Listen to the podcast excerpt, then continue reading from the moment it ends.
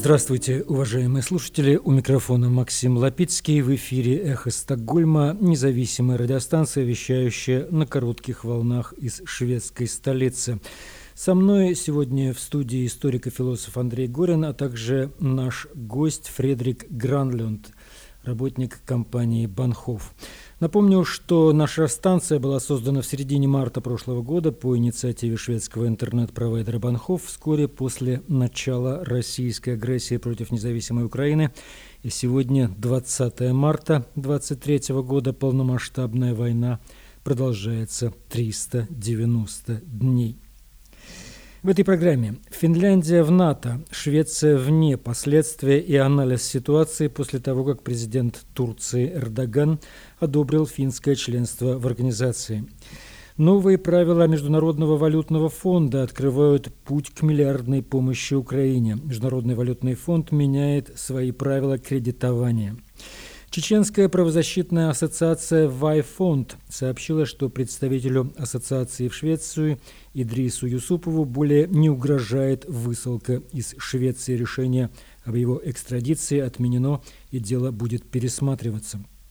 У нас сегодня, как я уже сказал, гость в студии Фредерик Гранлёнд, сотрудник компании «Банхов», побывавший недавно в Украине, встречавший там множество украинских сотрудников, разработчиков компаний, живущих и работающих у себя на родине, несмотря на продолжающуюся войну.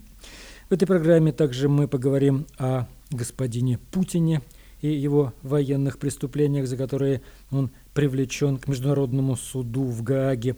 Поговорим о информационно-аналитическом центре «Сова», который был ликвидирован решением Минюста Российской Федерации. Вы слушаете «Эхо Стокгольма».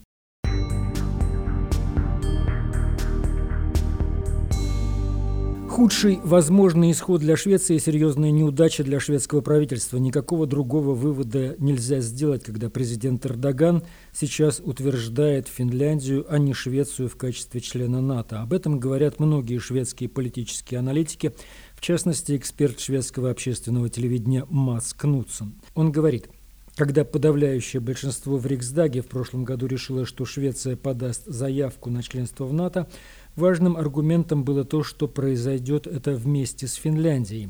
Если Финляндия присоединится, а Швеция нет, это может иметь негативные последствия для политики безопасности Швеции, считали многие политики и эксперты. Сегодня никто не знает, когда членство Швеции в НАТО станет реальностью. Ратификация со стороны Венгрии задерживается, неизвестно насколько. Однако большинство людей воспринимают Турцию как самое большое препятствие для членства Швеции в Североатлантическом альянсе. Правительство надеется, что Турция ратифицирует Швецию где-то в июне в преддверии саммита НАТО в Вильнюсе в начале июля. Однако произойдет ли это пока не ясно. Если Турция решит не ратифицировать членство Швеции в альянсе в июне, окончательное объявление может быть отложено до конца этой осени или даже до следующего года. Это был бы кошмарный сценарий для шведского правительства, говорит Мац Кнутсон, который выделяет членство в НАТО как самый важный вопрос для национальной безопасности Швеции. В то же время некоторые аналитики считают, что, несмотря на это, Швеция сегодня находится в более безопасном положении, чем до подачи заявки. Несколько весомых стран НАТО дали Швеции гарантии безопасности, то есть устное обещание помочь в случае нападения. После заявления Турции о добре для Финляндии в минувшую пятницу Швеция может оказаться окруженной странами НАТО, что, вероятно, повысит безопасность Швеции. Говорит и о том, что риск военной конфронтации в районе Балтийского моря сегодня меньше, чем год назад. Война на Украине развивалась для России не очень удачно.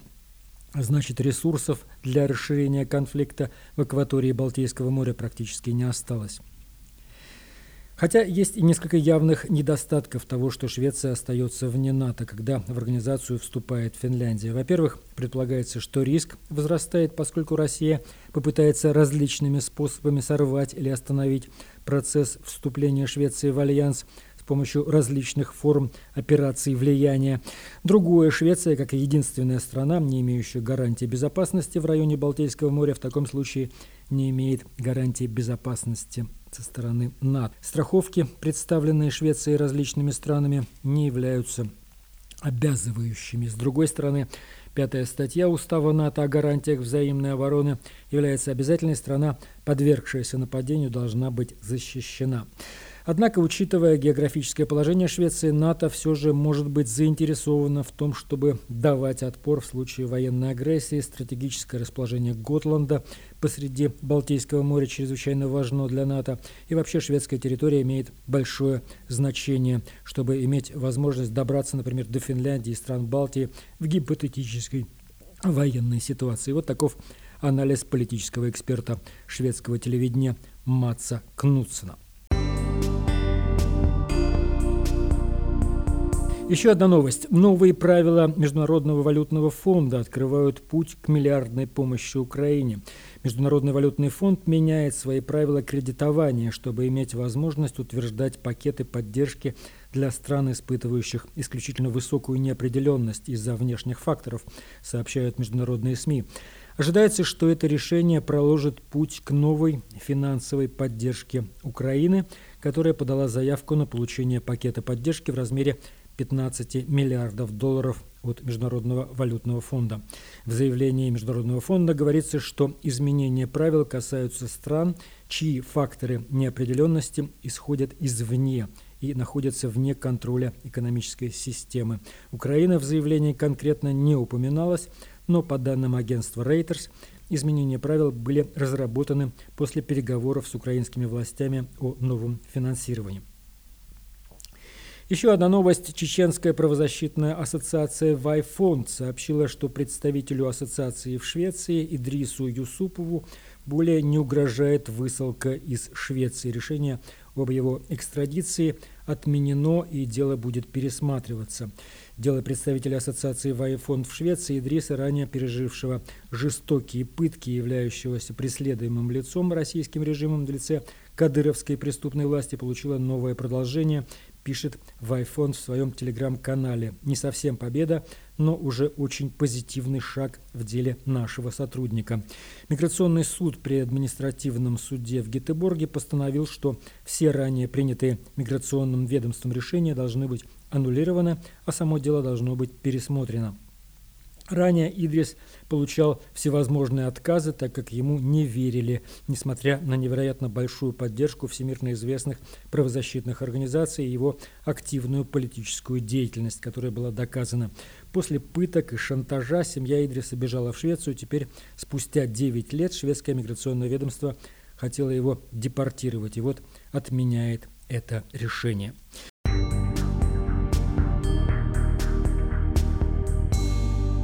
Мы продолжаем передачу «Эхо Стокгольма» и теперь немного о позитивной новости прошедших дней о привлечении гражданина Путина ВВ к Международному суду в Гааге за военные преступления. Андрей Горин, пожалуйста. Решение Международного уголовного суда в отношении Владимира Путина и уполномоченный при нем уполномоченный по правам ребенка Российской Федерации, э, которая непосредственно ответственна за депортацию украинских детей с э, захваченных оккупированных территорий, э, собственно, перемещенных в Россию. Это событие, последствия которого пока трудно себе представить, даже, даже в полной мере.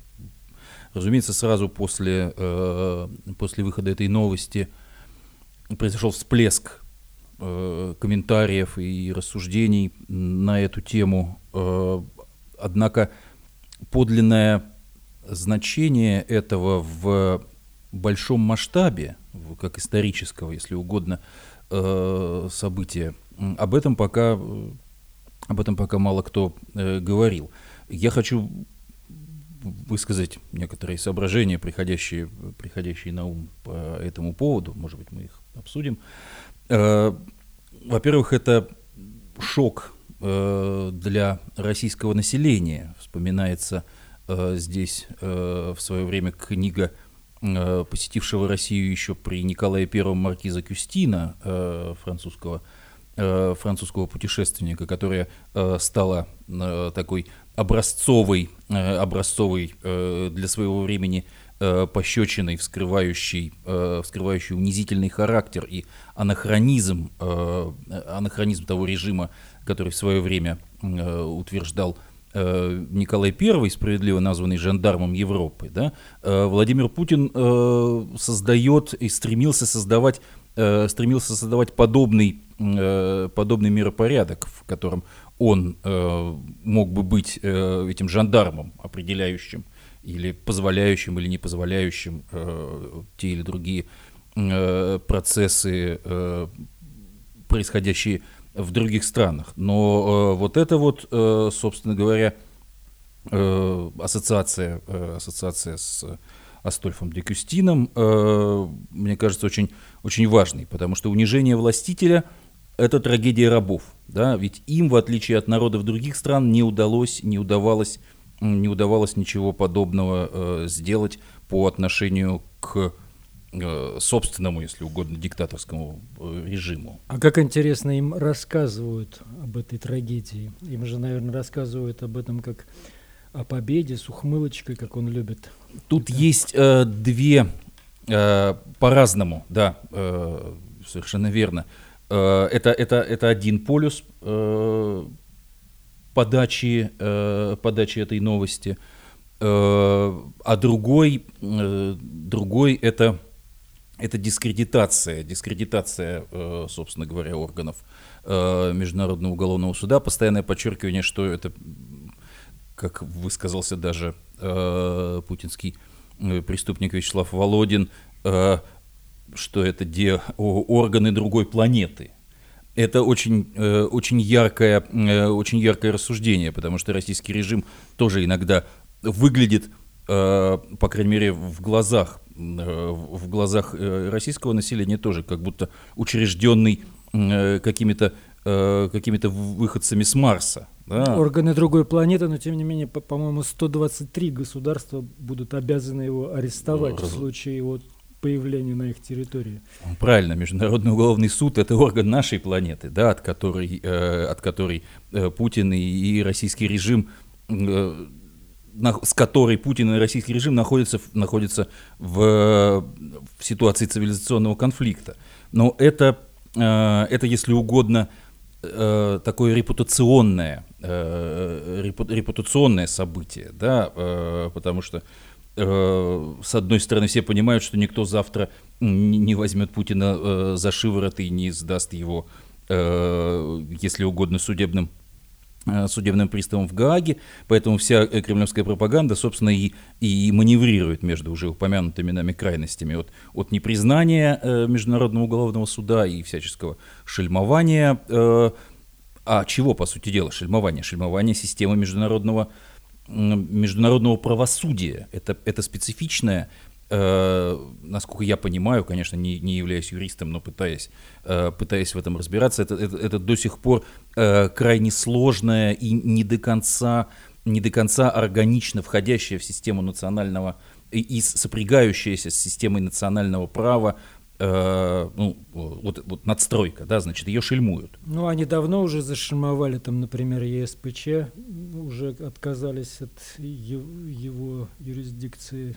То есть уже это же не первый шаг в их шельмовании международных юридических организаций. Ну, там дело обошлось, ну, не то чтобы обошлось, таких каких-то особых шельмований я, я не встречал. Был, это просто был, был выход, э, соответственно, из из обязательств э, России в Совете Европы, соответственно, что, что и, и, и привело э, к выходу из-под обязанностей да, по, по исполнению решений Европейского суда по правам человека. Эти, эти аспекты подчеркивают все большую и большую несовместимость э, с точки зрения неправового характера путинского режима. Неправового характера. Ну, мы уже в неправовом характере, по-моему, режима давно и тем не менее, тем не менее, это еще мы, одно подтверждение, мы, да. Мы продолжаем об этом, э, об этом э, упоминать. Э, и вот это же пред, э, предопределяет э, усилия Кремля по э, усилению, э, то, что называется словом ресентимент, да, по по отношению к э, свободным странам, э, отделение себя и демонстрация э, собственной, собственной несостоятельности как некоторое квазидостижение. как некоторое квази, квази-достижение, но, по сути дела, опять связанное с этой риторикой так называемой, так называемой автаркии и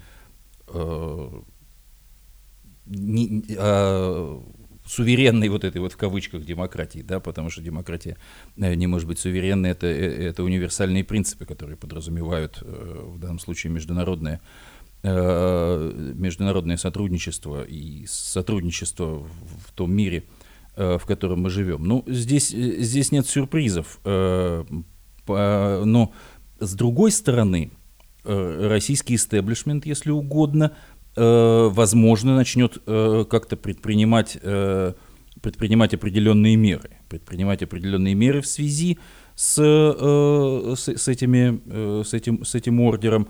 И вот недавний, недавние скандалы в, вокруг Фонда борьбы с коррупцией и, соответственно, в среде в среде русской оппозиции на Западе являются Э, являются тоже признаками вот этого процесса, который, э, который сопряжен э, с, с, с уголовным преследованием и именно с правовыми, с правовыми претензиями по отношению к Путину и функционерам, преступным, преступным функционерам путинского режима.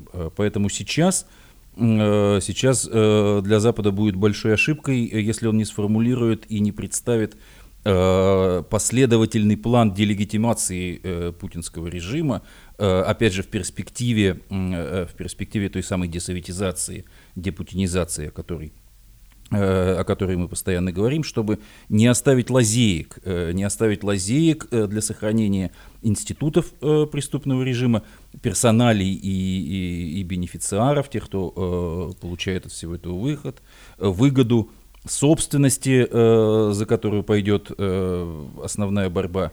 Э, вот это вот то, что, то, что сопряжено, сопряжено, соответственно, с решением, с решением Международного уголовного суда.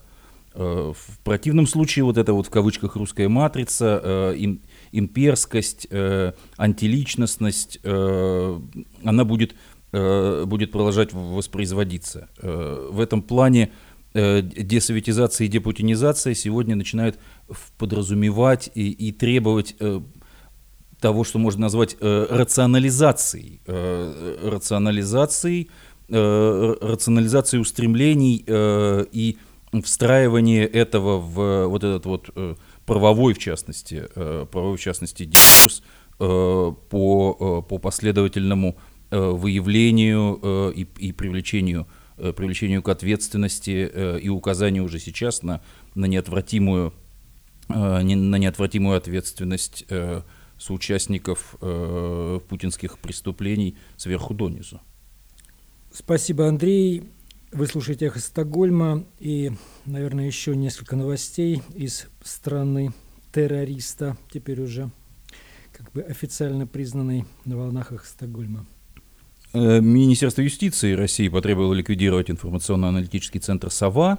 Э, «Сова» э, — это информационно-аналитический центр, это правозащитная организация, которая прежде всего была сосредоточена на вопросах свободы совести, отчасти сопряженных с национальным, с этнонациональным э, компонентом. То есть это, э, это структура, э, выпускавшая, в частности, я, я помню, и был неизменным неизменно изучал э, пространные ежегодные обзоры э, значит, э, положения со свободой совести в России, которые Сова, э, Центр Сова подготавливал э, на протяжении многих лет э, в части э, равноправия, Э, доступа или присутствия э, различных э, религиозных движений и направлений в публичном пространстве, дискриминации, преследований, выявления типов преследований в конечном итоге, ограничивающих свободу совести. Сегодня основным нарушением э, издевательски, как это э, часто бывает с путинской правоприменительной практикой, э, признано проведение центром мероприятий вне региона регистрации. Он зарегистрирован как московская, как московская организация. Соответственно, в иске, который э, вот Министерство юстиции э, России направило в московский городской суд, э, об, этом, э, об этом, собственно говоря, и, и упоминается. Э, в центре «Сова» говорят, что очередная волна нападок началась в сентябре 2022 года, когда э, на российском телевидении вышли сюжеты с критикой э, центра «Сова», в частности, за якобы русофобию, противодействие традиционным ценностям и сотрудничество, они пишут в кавычках, не с теми партнерами, и за критику центром «Сова» неправомерного применения и злоупотребления правом в поправках и, и в правоприменительной, соответственно, практике э, российского законодательства. И разные э, карманные, непонятные, мутные э, путинские организации, как общественное движение «Ветераны России» э, направляло э, значит, жалобы на Центр э, в Следственный комитет. Э, ранее ведь именно по доносу ветеранов России в отношении сотрудников Международного мемориала возбудили дело о реабилитации нацизма. Об этом мы Э, об этом мы тоже говорили. А Центр «Сова» еще в 2016 году одним из первых внесли в реестр э, иностранных агентов Минюста. Э, и вот сейчас эта организация, э, которая рассматривает вопросы национализма, ксенофобии, взаимоотношений религии и общества, и, что очень важно, э, злоупотребление, э, злоупотребление правом э, в часть, э, в так называемом антиэкстремистском законодательстве России. Вот сейчас Э, Министерство юстиции стремится э, ликвидировать ее э, организационно. Хорошо, спасибо, Андрей. Вы слушаете «Эхо Стокгольма». Напомню, что мы в эфире по вторникам и субботам на коротких волнах, диапазон 31 метра, частота 9670 кГц. Мы вещаем в 10 вечера по Киеву и в 11 часов по московскому времени.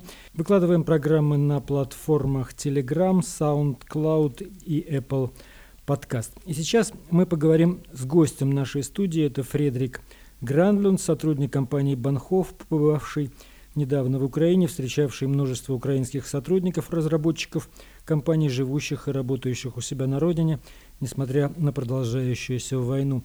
Willkommen Fredrik till vår program.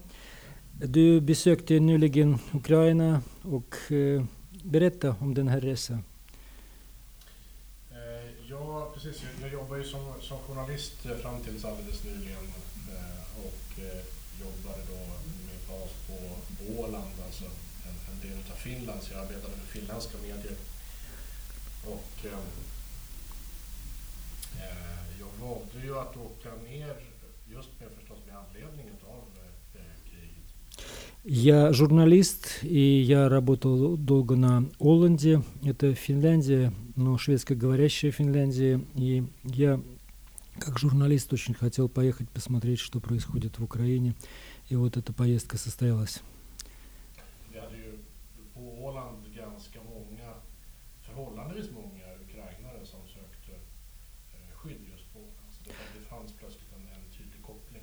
На Оланде сейчас очень много украинских беженцев тоже, которые там скрываются, спасаются от войны, и поэтому была как бы связь непосредственная.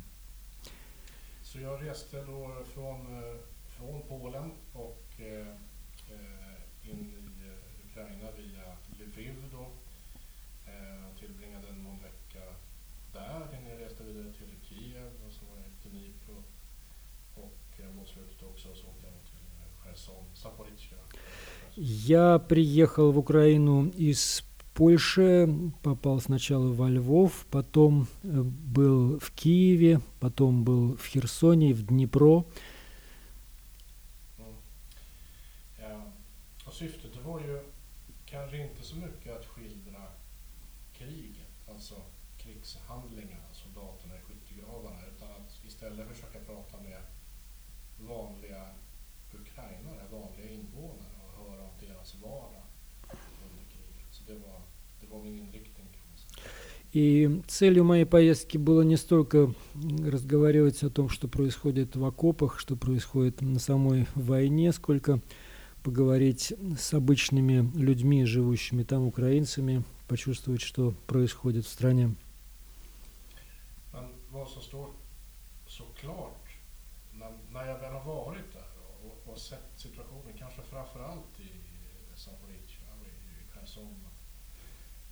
Den, ryska anfallskriget får en sån enorm effekt på människors ja, existens kan man säga. När vi var i Cherson så upplevde ju jag och min tolk att ja, artilleri, eh, artillerield helt enkelt. Jag tog något ett café för att inte hamna i, i mitt i artillerield.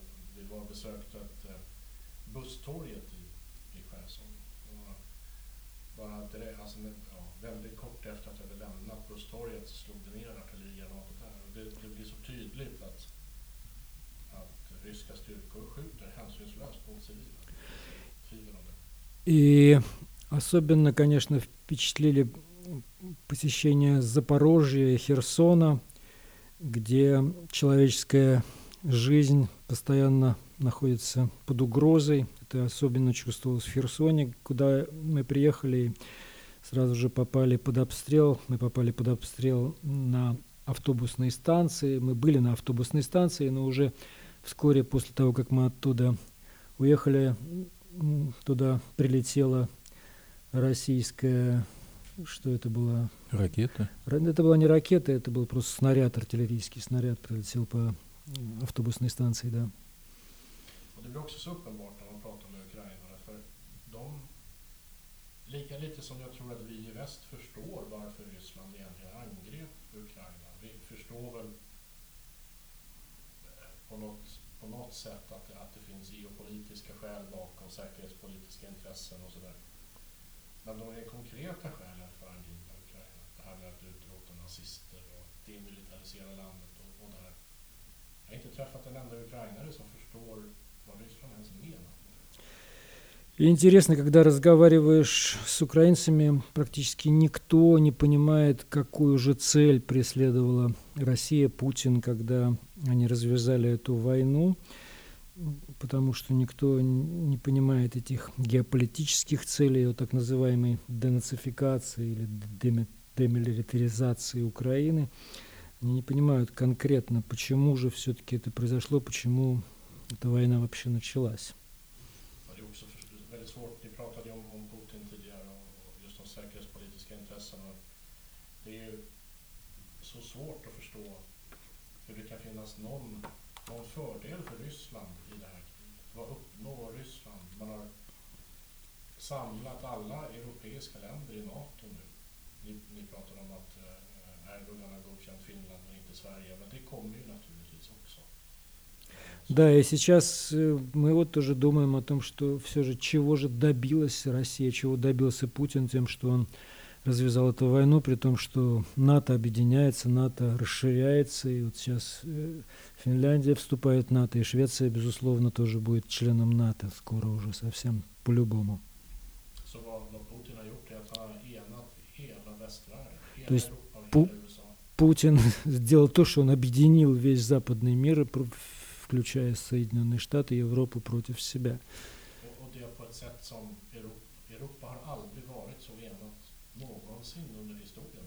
И можно сказать, что Европа никогда не была настолько едина в этом противостоянии, как сейчас.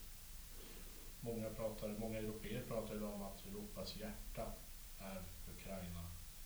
И многие европейцы сейчас говорят о том, что Украина – это центр или сердце Европы.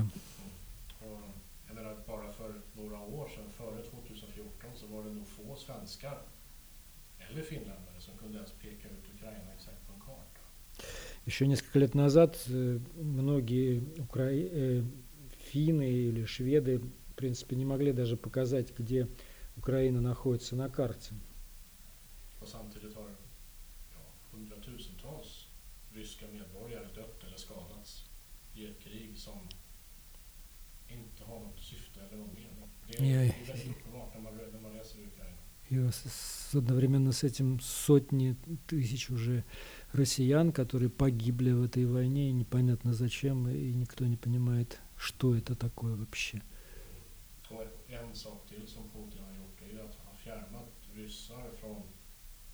En jag menar från Europa. Eh, ja, vad ska man säga? Europa har väl kanske alltid varit skeptisk till Ryssland men inte, mot, inte gentemot ryssar som människor. Men idag är det svårt för, rys, för ryssar att känna sig välkomnade någonstans i Europa.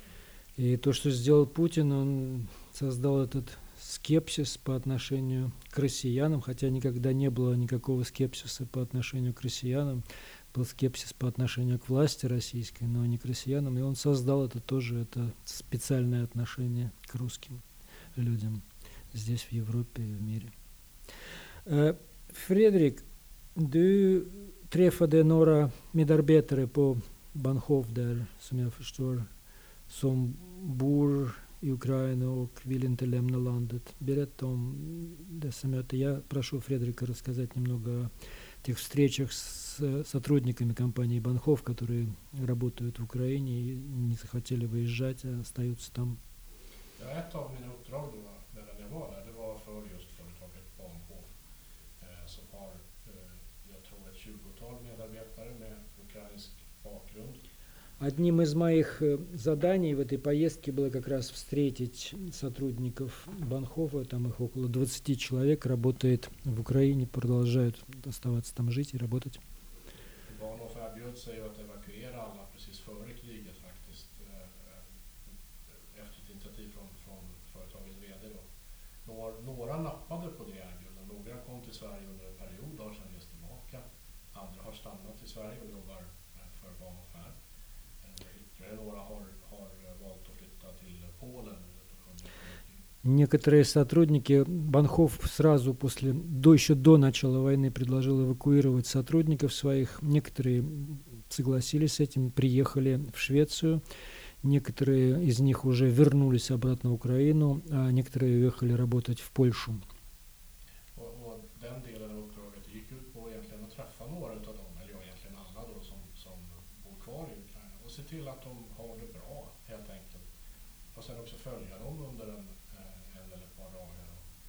И вот задачей моей было встретить просто-напросто этих людей, посмотреть, как они себя чувствуют, хорошо ли все с ними, и немножко, может быть, вместе с ними там побыть и понять, что происходит. Eh.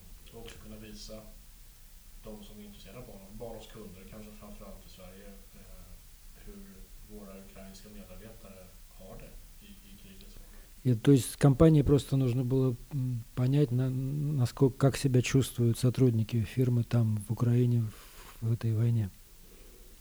Och beskrivningarna var ju många gånger fruktansvärda.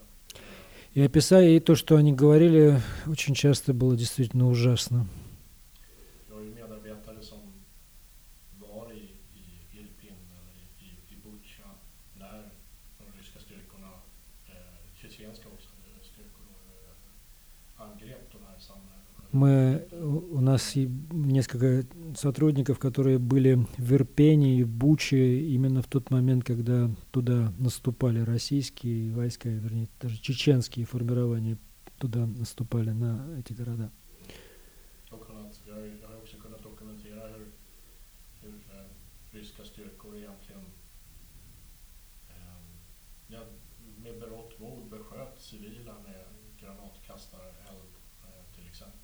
De som flydde från Irpin blev ju beskjutna av ryska И нам удалось документально подтвердить то, как эм, российские войска обстреливали мирное население, обстреливали из гранатометов, обстреливали из автоматического оружия мирное население.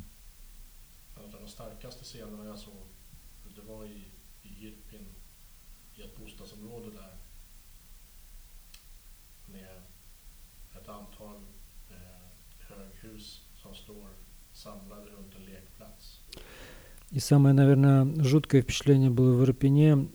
Э, Это были дома ра- полуразрушенные, которые окружали детскую площадку.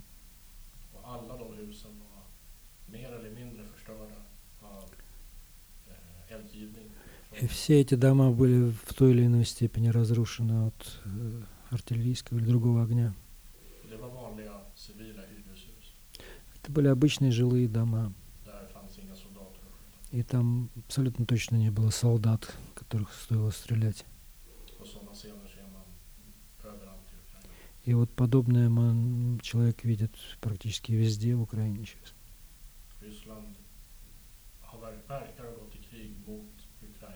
Civilbefolkning. То есть ощущение, что Россия воюет действительно с гражданским населением Украины. Och jag har sett krig förut. Jag var på Balkan under kriget där som journalist också. De, de grymheter jag ser i Ukraina nu, det går inte att jämföra. Я уже работал как военный корреспондент, я был на Балканах, видел войну, но сравнить с тем, что сравнить с той жестокостью, которая происходит со стороны России в Украине, невозможно.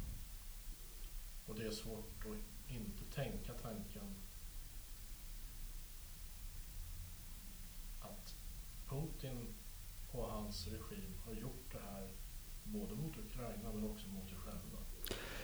И невозможно не, не допускать той мысли, что Путин и его режим, они сделали это, хотя и против Украины, но в первую очередь против себя самих.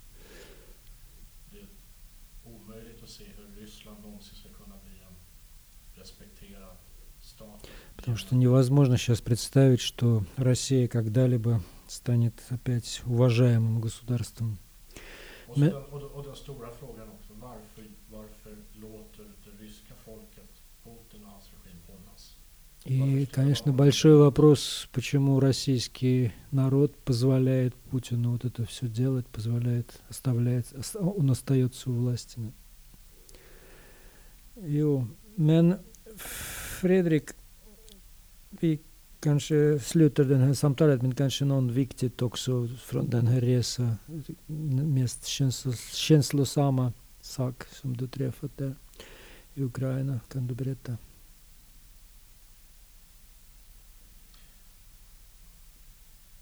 Det finns nog inte en enstaka mest känslomässig sak. Mm. Utan det är alla de samtal jag haft med vanliga ukrainare. Som jag har lyssnat på, som jag har tillsammans med. Och som jag har försökt trösta. Mm. Det är samlade intryck. Я спросил у Фредерика, какие самые э, ощущения у него острые были от этой поездки. Он говорит, что их было много, этих острых ощущений, эти встречи с людьми, с которыми вместе переживали эту трагедию, с которыми вместе плакали, с которыми вместе жили этот момент. Так du kom till vår studio. Спасибо, спасибо, спасибо, что вы пришли.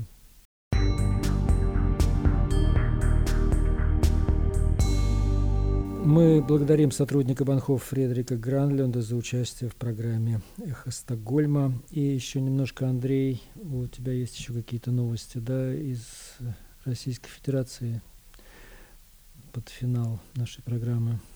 Я, собственно, э, хочу вспомнить о разного рода праздниках, которые миновали э, некоторое время назад. Э, об разного рода э, постановках, которые происходили в российских школах.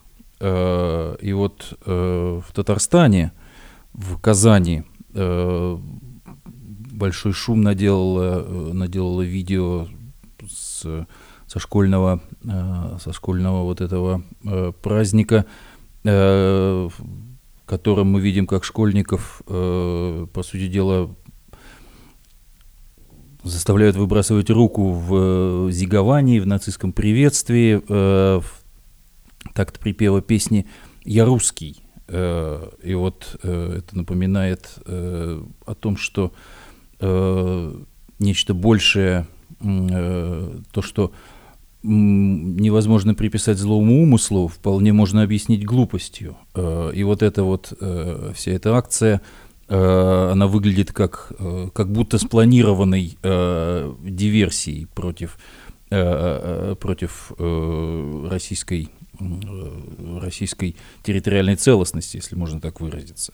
Сейчас, как только что и Фредерик говорил, да, уже невозможно себе представить Россию уважаемым государством, да, и это потому, что ассоциации, ассоциации с, с преступным э, гитлеровским режимом настолько, э, настолько прочны, э, что э, преодолеть, э, преодолеть вот этот вот э, кризис можно, можно и придется только как э, в свое время в, э, Германии в 1945 году полным э, переучреждением государства. Э, и вот я смотрю на то, что э, происходит в Татарстане, который э, находится в перманентном э, скрытом конфликте Э, с федеральным центром из-за статуса э, татарского языка и, и, и, других, э, и других обстоятельств, а теперь еще вместе, вместе со всеми страдает от международных санкций ради путинского в кавычках русского мира, к которому отношение